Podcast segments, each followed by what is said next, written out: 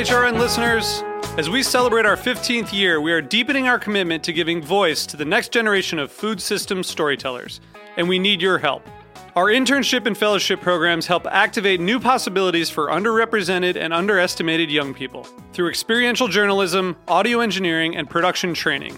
Through these unique programs, HRN helps food equity stewards build essential workforce readiness skills that expand their potential and foster economic mobility. Please consider supporting these critical programs. And with a minimum donation, you can be entered to win a dinner for two at an amazing restaurant in one of eight cities and tickets to a concert at a great venue in one of those cities. We have incredible partners across the country who have donated, as they also share our passion for helping to educate the next generation of food systems storytellers. Check out heritageradionetwork.org slash 15 to donate and enter to win today. That's heritageradionetwork.org slash 15 to donate and enter to win today. And make sure you donate before March 31st. Thank you. This episode is brought to you by Essex Market. Essex Market is New York City's most historic public market, proudly located on Manhattan's Lower East Side. Find the freshest produce, meat, fish, and specialty foods from over 30 unique vendors. Learn more about the market's family of small neighborhood businesses at essexmarket.nyc.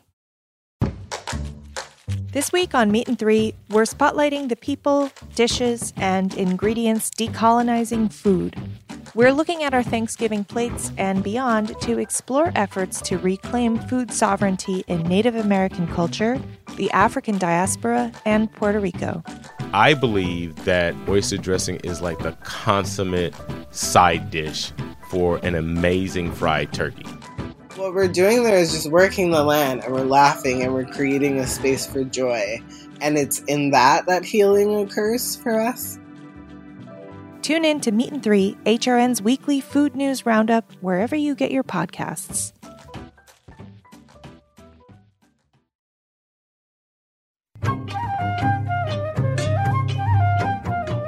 Hi, and welcome to A Taste of the Past. I'm your host, Linda Pelaccio, on this journey through culinary history.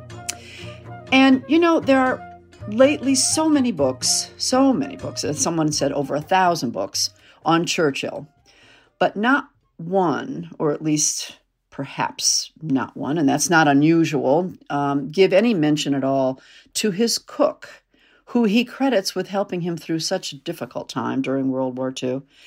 Maybe a brief mention was given, but really, we don't, you know, from those books, you don't glean anything or even know her name. But that's been remedied. In her recently published book, Victory in the Kitchen The Life of Churchill's Cook, Food historian and author Annie Gray has written a detailed culinary biography.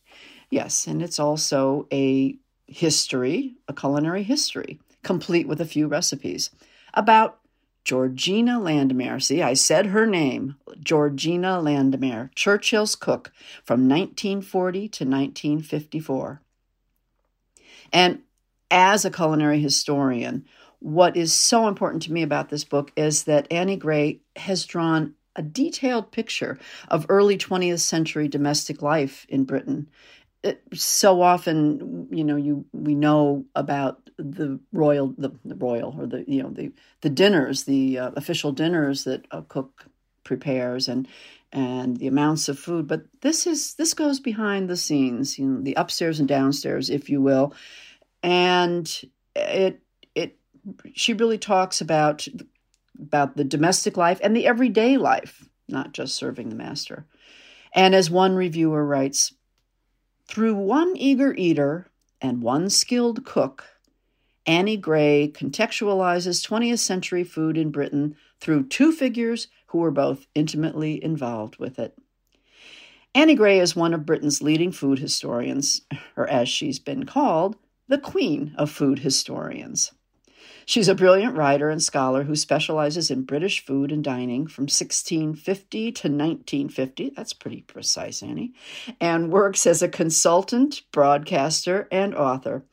She's the resident food historian on BBC Radio 4's The Kitchen Cabinet and is a popular speaker and presenter.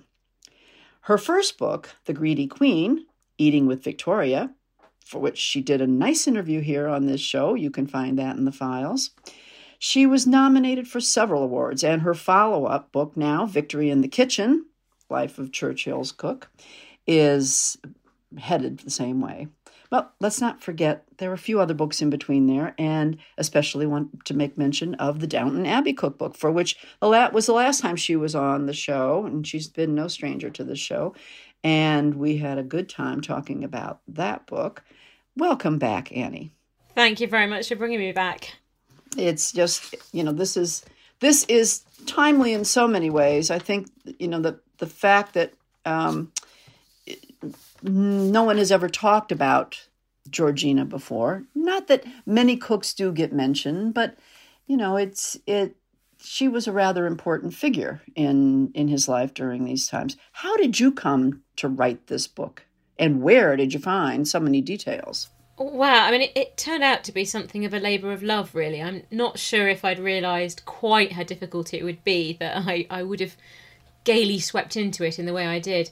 Um, book writing's a curious thing. You kind of come under pressure to come up with another idea before you've hmm. really finished writing the previous one. And having written Greedy Queen, I knew I wanted to write about more women, um, more servants, more sort of nitty gritty, I suppose, of culinary life. The chapter I'd really enjoyed writing when I wrote about Queen Victoria was the one on her cooks and her kitchens, which mm-hmm. was all very new material and was really, really interesting.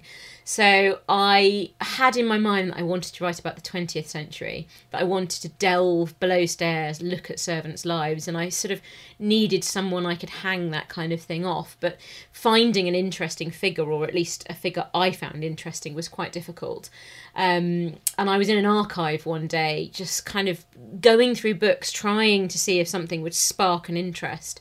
And I found Georgina's recipe book that she wrote in 19, uh, 1958, which is called Recipes from Number 10. And it's got this incredible bright pink cover um, with uh, Downing Street on it. And I thought, gosh, what an amazing cover.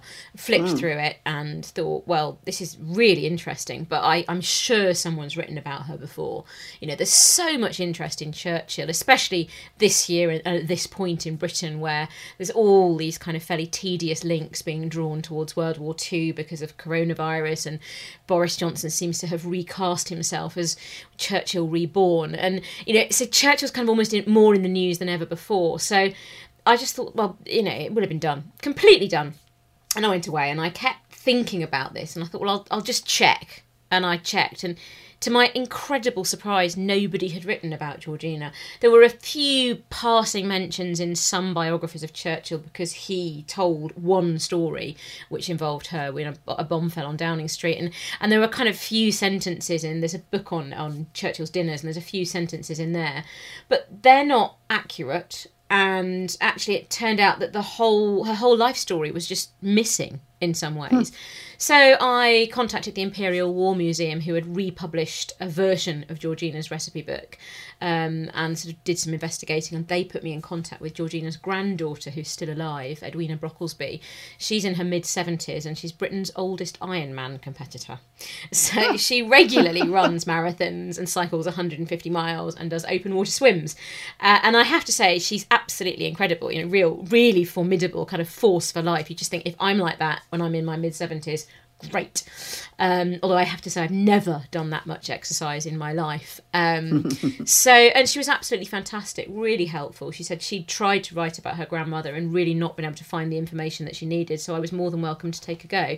Uh, she shared with me her family archive and the photograph albums that she had, Georgina's manuscript cookbook that she kept, and various other bits and pieces. There wasn't much it's got to be said. Um, I mean, there was Edwina's memories. She was born in the 1940s, so she obviously knew Georgina in the later part of her life. But for the rest of it, it really was one of those books where you are desperately trying to find information in the smallest ways possible. And as a result, actually, ended up being a very forensic examination of her life, a very, very detailed examination of the context and the various bits and pieces that she got up to. And I was really, really pleased and really proud of how much I managed to recover because working class lives, especially in the 20th century, are very, very difficult to get to. Nobody right. valued people at that point. The records are not there. The censuses disappear after 1921 because they're all still protected.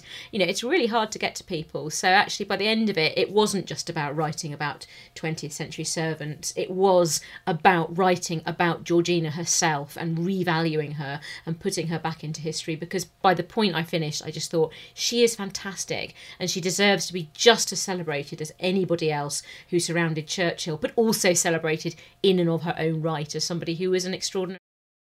That's absolutely right. And I mean, not only trying hard to find, you know, someone, a servant, a domestic of that period. I mean, try going back any time in history. I mean, we don't, there's so much we don't know about about these people who had what we now would call regular lives, yeah. you know, but it's it's just not there. Um, she well, tell I, I want to know. So I want to know a little bit about her. I want you to tell us a little bit about Georgina.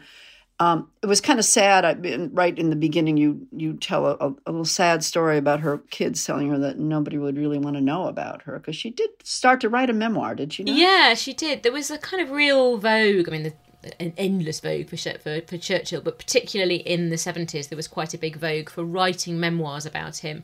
And um, I mean, his bodyguard, one of his bodyguards, published his autobiography. There were various kind of anecdotes and memoirs by people who were around him. A lot of his servants and a lot of his close personal staff, so I'm talking sort of secretaries and those senior staff, at, the, at this point, they were very cagey about writing about Churchill because everything that got written was seized upon by the press, was very hastily monetised, and there was a kind of real risk that sort of secrets might come out into the open as, as, as such. So people were very cagey about what they said, but there was a real interest, and she was encouraged to write down her life story by mainly by Grace Hamblin, who was one of uh, Clementine Churchill's and, and indeed Churchill's secretaries and looked after Chartwell by that point. So she sat down and she started to write it. She was in her 90s at this point, and she wrote it all out, obviously by hand with a fountain pen. And then her daughter and her son in law said that nobody would be interested. What was the point in her writing down her life? Because she was a servant. I mean, mm-hmm. it's it sounds awful to tell it now, and I think it was absolutely you know heartrending from a modern perspective. But at the time, it was mid seventies. Servants' lives were not valued. People who were the descendants of servants really didn't want to talk about that. It was seen as slightly shameful to have ancestors in service. People wanted to break free of that world, and you add to that as well the fact that her daughter had breast cancer and was dying, and her son in law as well was dying but didn't know it yet. They all died within huh. a year of each other. So you can see why it was this horrible, horrible time in that household. Absolutely appalling. But the result of them saying that to her was that she tore her memoir up into little pieces and pushed them down the plug hole of her sink. She was living at the time above her daughter's house in a, in a bedsit above the garage. And her granddaughter saved sort of 19, 20 pages of this memoir, all written in this sort of recognisably her handwriting, but very much that of an old person. It's very sort of spidery and creeps across the page. So there are these tantalising pages that have been saved that really only cover her life up to when she was about 13. But the extraordinary thing about them is they are absolutely whistle sharp. So she was writing this down when she was well into her 90s, but her memory, those bits that you can verify from those memoir, that memoir, is they're just spot on. You know, she mm. talks about walking from one village to another village. Most of that memoir is one road trip they took walking, um, her and her mother and the rest of the family going to visit her grandmother and you know everything there is absolutely correct even down to the fact that she talks about her grandmother travelling by train in an open third class carriage um, mm. and when you look back at the dates and how they fit together her grandmother could well and, and clearly did travel in one of the last open third class carriages on the railway network at that point, which would have probably have been the 1840s, 1850s. So it is a lovely document, but but it ends in 1895, and at that point you just go, oh my goodness, she's 13, right. she doesn't start working to Churchill until she's well into her 50s.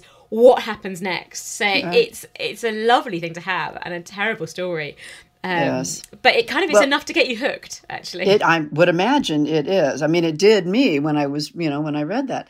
Um, when you know, we're so accustomed now to um, reading about, when we do read about, if we can, people, uh, cooks for uh, leaders and prominent people, and, and you hear about the, the chefs' illustrious backgrounds and their training. And and this is a woman clearly very different Yeah. those kind of people. Can you give us a little bit of background on her? Her trajectory was very, very much that of the average female cook in Britain at that point. So a lot of the cooks that we hear about are those that worked for royalty or they they worked for sort of usually foreign dignitaries, and they are people like Carême or Escoffier.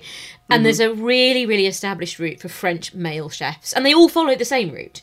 Uh, so they all go, they leave school at 10 or 13, depending on the era. They go and they do a formal apprenticeship, and then they work their way up, usually through restaurants in France.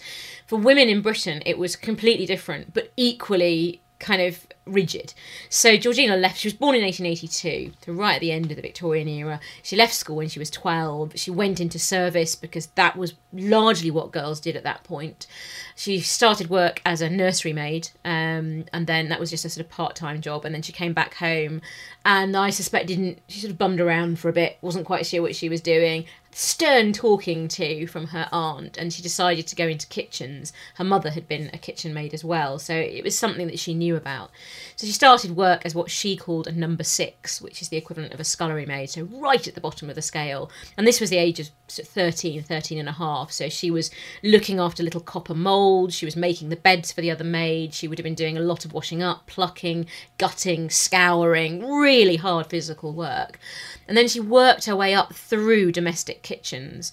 What was unusual was that she only ever worked in very large houses. So most servants at that point worked in small houses. And we've got mm-hmm. this kind of idea, I think largely because of programs like Downton Abbey, that servants worked in country houses surrounded by other servants, wearing uniforms, you know, fomenting rebellion under stairs, whatever. But most servants, the vast majority, 75% of them, worked in houses with only one or two people, so themselves or one other servant. It's quite unusual to work in big houses, and it was even more unusual to work for houses such as the ones that Georgina worked for, where you had at least six staff in the kitchen. I mean, that is really very wealthy at that point. But Right. she only ever worked for the equivalent of millionaires today. Um, and she worked her way up and up and up and up and eventually made cook um, in probably about 1905 1906 uh, so she was 25 at the time and she went to go and work again for a very wealthy family and she was there the head of her own staff of four or five people in the kitchen having done something that was really quite interesting for that point in time. If you were wealthy enough then, if especially if you were titled, you employed a French male cook. They were the people who you wanted in your kitchen. They were prestigious. They cost more than women, and you know that was what you aspired to have. There were very very few female cooks working at that high level of society. Just a smattering around. Some working for earls, some like Rosa Lewis, who was a very very well known society chef running a hotel kitchen, but it was rare. So to aspire to do that and then to do it was, you know, it shows Georgina is something of a career woman very, very early on in her career. Right, right. Um, you know, it's amazing to me because it's from those beginnings and then the period in which she went to cook for Churchill. I mean, she had to have some really good skills and quite a few tricks up her sleeve because because the time of rations and cooking during the war and yet these legendary dinner parties that that we read about that you know and lunches that were that were served um, by Churchill. Oh, she definitely knew the tricks of her trade. She married in 1909. She married a French chef who was uh, older than her father, actually, Paul Landemare, and he had had exactly that trajectory that all French chefs did. So he had left school, gone into an apprenticeship, worked his way up, um, had five children. Then his wife died, and then a month later he married Georgina, uh, and she later on said she learnt a lot at his side. So I think she was one of those people who, through luck and judgment, and as well hard work, was able to marry the skills of a really good English chef, so somebody who knew the English repertoire of pies and puddings and all those things that you associate with British cuisine. But then she also put onto that the the tricks of the French chefery, chef trade. So she was able to turn out that very very fashionable French cuisine as well. And to have both those skills in one person is rare, but also she must have had a work ethic like nobody else's. Uh, she and Paul worked as caterers during the 1920s, and, and uh, well, Paul died in 1930 and 1932, and she went out to work for herself. So she worked in big houses, but then she also got lots and lots of experience doing society dinners, including for the Churchills, who couldn't afford decent cooks in the 1920s and 30s. So they tended to use people they brought in from outside if they were putting on a decent dinner party. So then they just then it was a natural that they would bring her on to be the cook at 10 Downing. Exactly, yeah. I mean, she was well known to them. They couldn't really afford her. They couldn't really afford anybody, to be honest. They ran this incredibly rackety household. We've got this image of Churchill as, as a, well, he was. He was an aristocrat. He was very, very wealthy. He ran a, a household. He kept a country house and a house in London. But he could never really afford to do all of that because he was one of those people who, whenever he got promised money, would spend it five times before the money actually arrived. Hmm. So they were permanently living on the edge of debt and permanently having to sort of retrench in the household. He was permanently writing about how they were going to drink no more champagne until Christmas and all this kind of thing. So they'd employed Georgina for a few weekend parties, they'd employed her for a couple of balls and things. They knew her cookery. And there's a, a document in the Churchill Archive in Cambridge, which is a menu book from the 1930s, 1936 7. And it's got the menus from their normal cooking. So you can see what they're eating on a normal basis, which is things like baked beans on toast. I mean, it really isn't sophisticated. And then all of a sudden, Georgina's handwriting appears for a weekend, and everything is a la mode, and it's beautiful French dishes, and she's doing things involving sort of intricate pieces of tongue cut up and used to decorate dishes, and gorgeous ice creams. And I mean, it's just, it's so far removed, it's unbelievable. So when war broke out, and Georgina, having lived through one war, she must have looked around herself and thought, okay, all my clients are going to dry up. You know, all the country houses are going to be requisitioned by the Ministry of War. I'm going to have no work. I'm in my 50s. I need to go and work for someone who's definitely going to have a job and who values food, someone who will pose a bit of a challenge to me. So she offered her services to the Churchills, and Clementine Churchill, who really, really did know her way around uh, a menu book and was really, really very fond of good food, was very quick to say, absolutely, yes, we need you. And she said later on that she knew Georgina would make the best of the ration and keep everybody happy. And reading between the lines, of course, what she meant was Georgina would be able to manage the ration and all the other bits that came round it, work it out in such a way that it very much looked like the Churchills were adhering to the ration, and Winston Churchill would be kept happy because if he was in a bad mood, the whole country would suffer. And that's exactly what happened.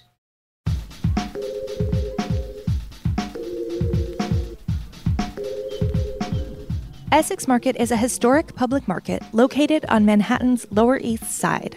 The market's 30 plus vendors source thousands of unique products, like locally made Jersey cheese to Nordic smoked specialties. This holiday season, Essex Market is offering five carefully curated gift boxes. Feast on the finest products from their family of small business owners. And that's great news for the team at HRN because we're always searching for unique gifts this time of year. Plus, these gift boxes are available for nationwide shipping now through December 18th. Send a taste of New York City to your loved ones both near and far and get 10% off when you enter promo code HRN10 at checkout. Visit shop.essexmarket.nyc to learn more and to start sending some food filled holiday cheer today. Hello, this is Dana Cowan, and I'm the host of Speaking Broadly on Heritage Radio Network. Each week, I interview extraordinary women in the world of food and wine. And I've expanded this season to create Giving Broadly, a website devoted to amazing products by extraordinary women entrepreneurs. Check it out for great gifts and ways to amp up your cooking this season. That's givingbroadly.com.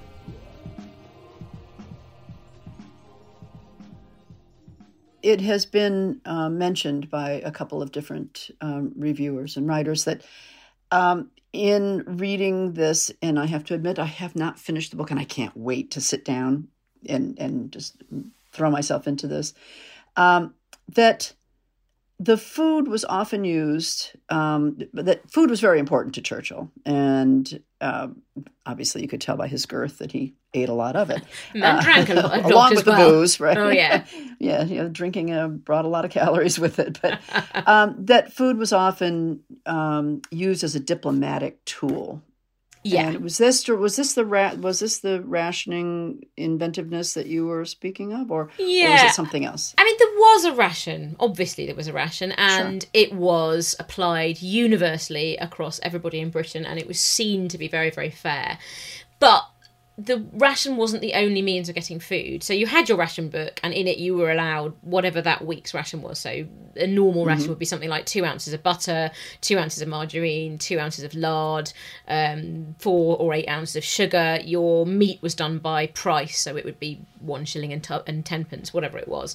Um, but only certain foods were rationed, and the foods that were rationed were the ones that you could guarantee supply of. So something like um, rice wouldn't be rationed because the supplies were erratic. Fresh produce wasn't rationed because it would go off because you never knew if people were going to have oranges. Largely, they didn't, or onions, that kind of thing. And and with egg, it was sort of one egg per two weeks. And obviously, it changed a bit when America entered the war as well, and the lease lend agreement came in because then we had access to things like spam um, and Right. powdered egg and stuff like that. So there's all that stuff, and then you've got your points system, which also applied at Downing Street, and points were a way of choosing other items. So you could choose to spaff all your points on a can of tuna, or you could eke them out with much better or, or smaller point um, items such as spam or tinned meats.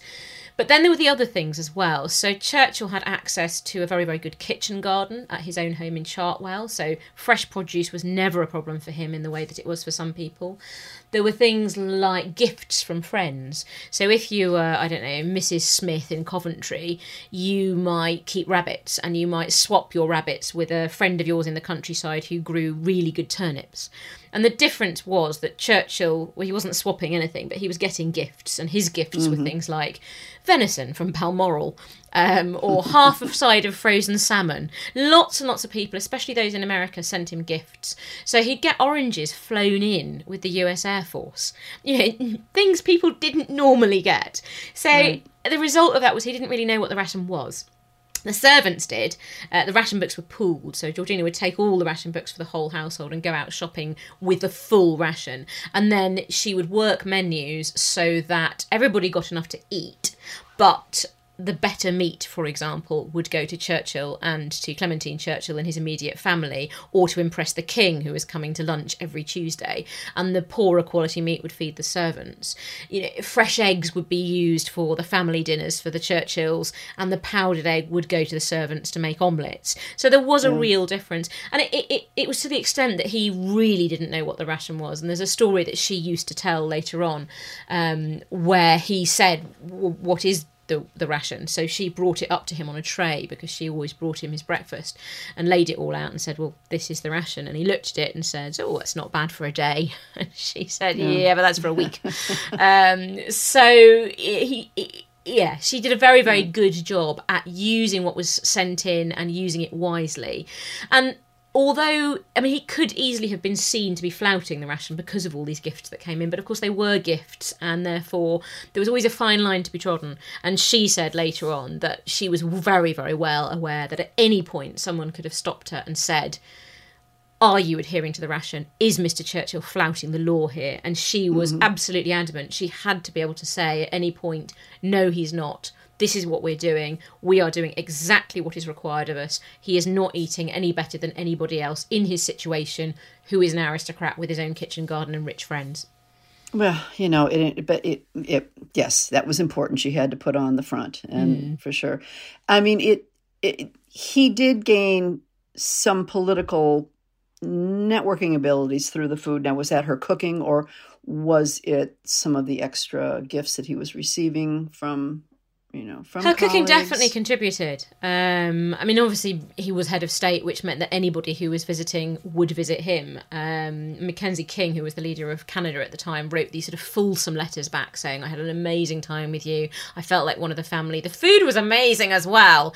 So clearly, Churchill managed to create a good atmosphere whereby people would enjoy themselves or at least feel they were in such a way as to facilitate the conversations he wanted to had. But politicking at that time, politicking now, let's face it, an awful lot of it doesn't happen in ways that are recorded. For every meeting that is minuted and gets written down for future historians, there's another one, which is a, a, a dinner where people just discuss things and it's never written down. And that's as true now as it was then. But it was certainly something that Churchill did an awful lot of, was to have dinners, was to set up scenarios whereby conversations could take place that would benefit everybody. And the food had to play a role. If the food had been horrible, people wouldn't have come again. Um, the king used to come every single Tuesday, and that I think is partly because Buckingham Palace was practicing conspicuous austerity. The food was absolutely appalling, so of course he popped down to Downing Street whenever he could do. And when Churchill was was um, defeated at the election uh, in 1945, one of the leading dignitaries said very sadly, "Oh, I went to Chequers. I knew it was fine, and Clement Attlee was very smart, and his wife is lovely, but I mean, it's just such a shame that their cook's gone." So she had made quite an impression, and and people knew it was her. So it, yeah, it, Yeah. definitely was her cooking that that played this very significant role. That's right. Well, I, I, I truly liked what the London Times had to say about the book. It said it appeals to three national obsessions the preparation and presentation of food, the lost world of great households, as you described, above and below the stairs, and the private life of a national hero. And um, it, it was it's really quite amazing that all that you managed to tie all this in and yet still keep the focus on this woman who was you know the the culinary hero for him so as a little teaser what were some of his favorite dishes that she prepared Um, his dishes divide into two. So there's the ones that he liked to be seen to be liking, the ones that sort of did his image no harm. So things like Irish stew with lots and lots of onions in um, was a favourite, and jellied consomme as well. So a beef, really really stiff beef consomme that was then left to jellify and cut up into pieces. He had that every night before his dinner. So those two were really well publicised.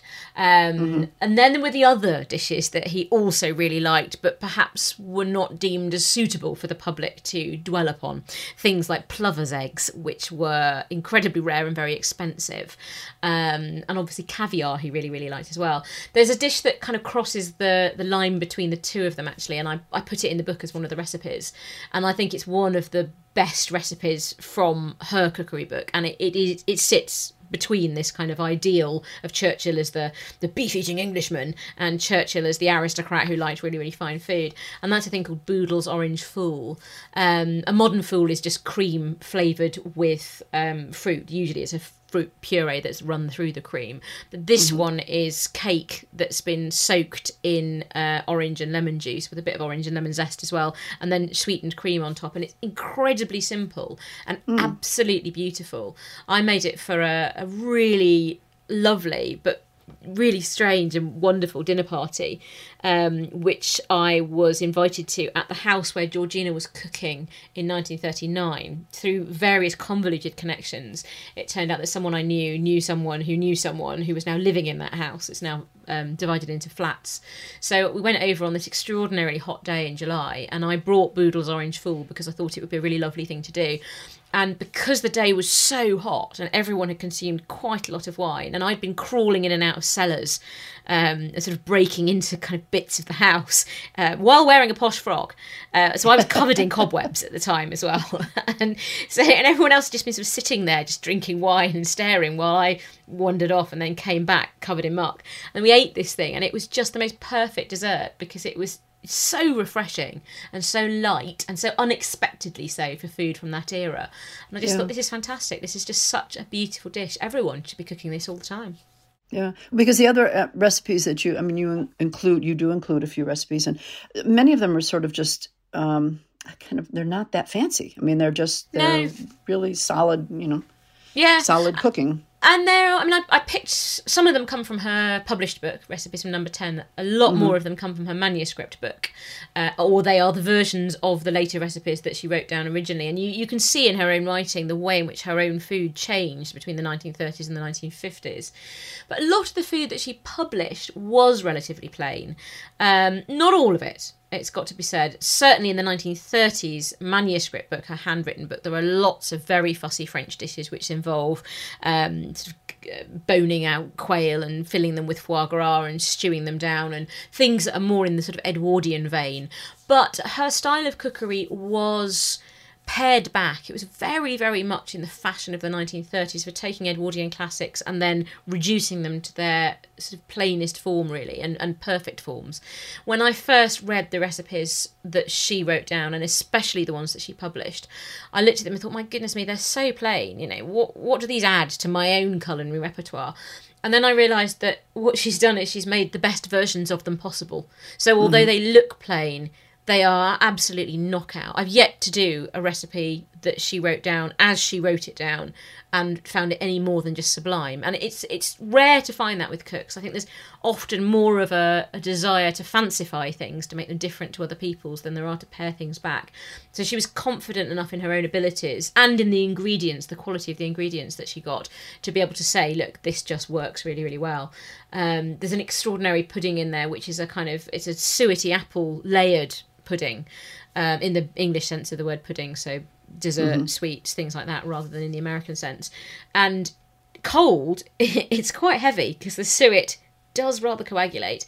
But when you have it hot, it's just amazing. It's like this kind of wow, this is what I need to eat all winter when I'm outside ruggedly shooting things.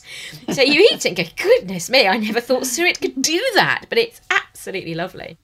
Huh. Interesting. I just I, I I love how you you know weave these stories in as well as the the stories of you know all the French influence and of course you know knowing that her husband was uh, you know French. Her second husband was French.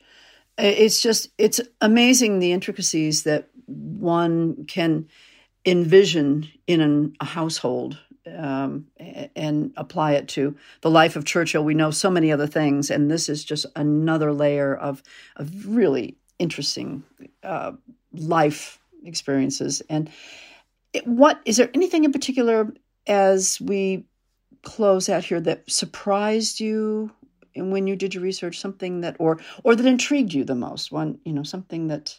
I think the fact that Churchill household was so unbelievably rackety. Uh, they were blacklisted by the employment agencies in London in the 1950s because they were such bad employers. And when you look at their domestic staff as opposed to their secretaries, there's been a fair few, well, not a fair few, a scattering of books about the secretaries over the years.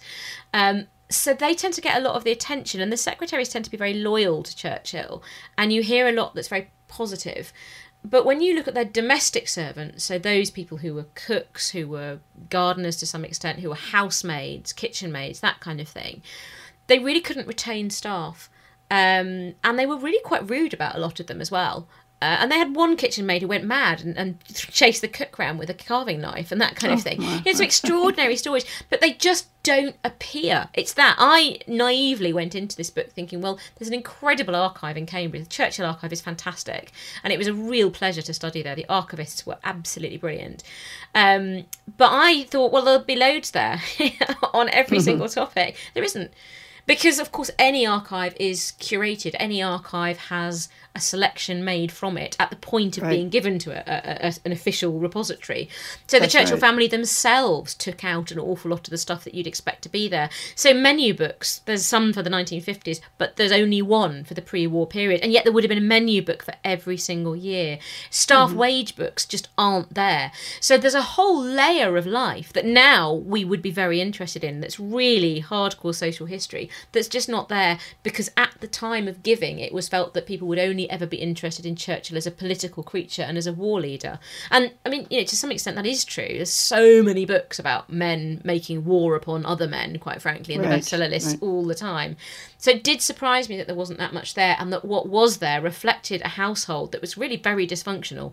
Um, And all credit to Georgina, she got on very, very well with them because although she was their longest serving cook, but they were also her longest employer. And I think there was a reciprocality there in their relationship that was really, really lovely to see. And they genuinely all valued each other a lot. And that was a, a really positive and a nice feeling, actually, where you, you came across it and you thought, actually, everybody gets on here. This is quite nice. Hmm. Well, I congratulate you on on writing this book on on the research and getting and, you know the information and just I can see how once you dove into it, it you know you you probably were hard to satisfy because it just kept building and building. It is such an intriguing book, and um, I I do recommend it, and I think it's uh, it also is um, a, an important book to those of us who want to know more about uh, the life at that time, and and especially especially of someone like Churchill. And once again, the name of the book is Victory in the Kitchen: The Life of Churchill's Cook. And Annie Gray, thank you so much for joining me. Annie Thank you Gray's very much for author, having me. and and a wonderful guest as well. And thank you for listening. This again has been another Taste of the Past.